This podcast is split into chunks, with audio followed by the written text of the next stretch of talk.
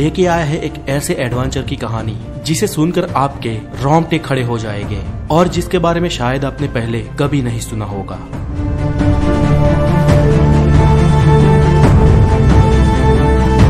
दुनिया के सबसे बड़े शिखर, माउंट एवरेस्ट को सर करने की शुरुआत 1921 से ही हो चुकी थी, लेकिन उसकी चोटी तक कोई नहीं पहुँच पा रहा था, और एवरेस्ट की चोटी तक पहुँचना इतना आसान भी नहीं था। क्योंकि वहाँ तक पहुँचने के लिए बेहद ही मुश्किल और खतरनाक हालातों से गुजरना होता था, क्योंकि उनतीस हज़ार अट्ठाईस फीट की इस मंजिल के रास्ते में बहुत सारे मौत के दरवाजे हैं।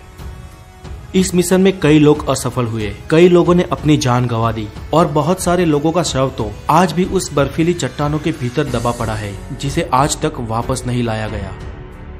लेकिन फिर भी साहस के सूरवीरों ने हिम्मत नहीं हारी। और वो एवरेस्ट की चोटी तक पहुँचने का लगातार प्रयत्न करते रहे। इन कई सारे साहस वीरों में से ही एक थे नेपाल के शेरपा तेनसिंह सन उन्नीस सौ बावन में नेपाल के शेरपा तेनसी के दिमाग पर एवरेस्ट को सर करने का जुनून सवार था। तब स्विट्जरलैंड के रेमन लैम्बर्ट और शेरपा तेनसिंह ने एवरेस्ट को सर करने का प्रयत्न किया था, लेकिन वो उसमें निष्फल साबित हुए थे। उन्नीस सौ बावन में टेंसिंग और रेमंड लगभग पूरे एवरेस्ट पहाड़ को चढ़ गए थे। लेकिन बेहद कठिनाइयों के चलते उन्हें एवरेस्ट की चोटी से महज 1000 फुट की दूरी से ही वापस आना पड़ा। मंजिल से इतने करीब होकर भी वापस आ जाने का दुख उन दोनों को था, लेकिन टेंसिंग ने हार नहीं मानी। फिर से एक साल बाद सन उन्नीस में टेंसिंग सात अंग्रेज़ और दो न्यूजीलैंड के पर्वतारोहियों के साथ एवरेस्ट के अभियान के लिए निकल गए। टेन सिंह और एडमंड हेनरी की टीम ने पहाड़ चढ़ने की शुरुआत 9 अप्रैल उन्नीस के दिन की।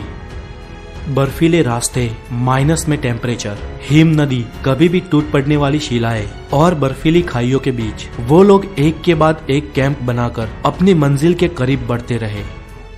लगभग बीस हज़ार फुट की ऊंचाई तक पहुँचने के बाद एक छोटी सी दरार को पार करने के लिए हेनरी ने डाइव लगाई। लेकिन उनके भार के कारण बर्फ़ की चट्टान वहाँ से खिसक गई, और वो हमेशा के लिए उसमें दबने ही वाले थे कि पीछे से समय रहते तैन सिंह ने रस्सी फेंकी, और हेनरी ने उसे पकड़कर अपने प्राण बचा लिए। अगर तैन सिंह ने वो रस्सी ना फेंकी होती तो हेनरी उस वक्त अपने जीवन से हाथ धो बैठते।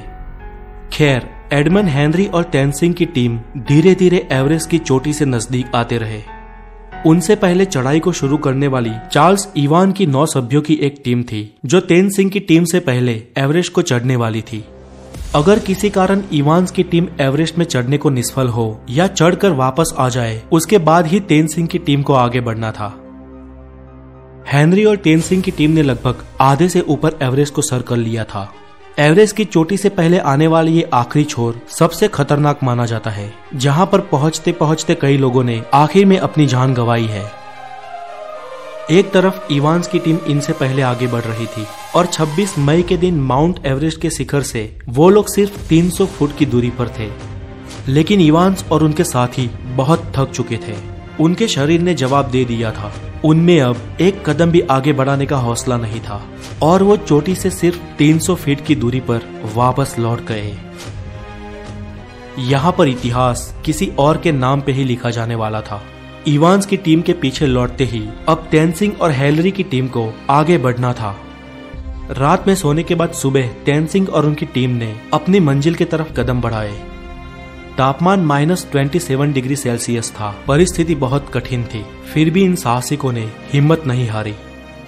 वो कुदरत और अपने शरीर की कठिनाइयों का सामना करते करते एक के बाद एक कदम आगे बढ़ाते गए और सुबह के नौ बजे वो लोग दक्षिण शिखर तक पहुँचे।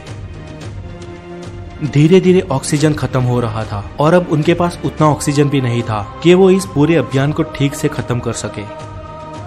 टेनसिंग की गति धीमी हो रही थी। उनके पाँव धीरे धीरे भारी हो रहे थे। कुछ यही हाल हैलरी का भी था। हैलरी ने टेंसिंग की तरफ़ देखा, उनको कुछ समय के लिए रोका और उनके ऑक्सीजन की नली को साफ़ किया, क्योंकि उनको सांस लेने में भी तकलीफ़ हो रही थी। वो लोग एक के बाद एक ऐसी आने वाली कठिनाइयों को मार देते रहे और अपने कदम एवरेस्ट की चोटी तक बढ़ाते रहे। और आखिर में 29 मई उन्नीस के दिन, शेरपा तेनसिंह और हैलरी का नाम इतिहास में दर्ज हो गया। जब वो सुबह के ग्यारह बजकर तीस मिनट पर दुनिया की सबसे ऊँची चोटी उनतीस हज़ार अट्ठाईस फीट, यानी आठ हज़ार आठ सौ अड़तालीस मीटर की ऊंचाई पर पहुँचे, तब उनकी खुशियों का कोई ठिकाना नहीं था। इस तरह विश्व के लिए दुर्गम एवरेस्ट का शिखर, नेपाल के शेरपा तेनसिंह और न्यूजीलैंड के एडमंड हिलेरी ने सर कर लिया और इस तरह इंसानियत ने और एक कुदरती विषमता को परास्त कर दिया। आज के लिए इतना ही, और अगर आपको ये डॉक्यूमेंट्री अच्छी लगी हो तो इसे हो सके उतनी शेयर और लाइक करें।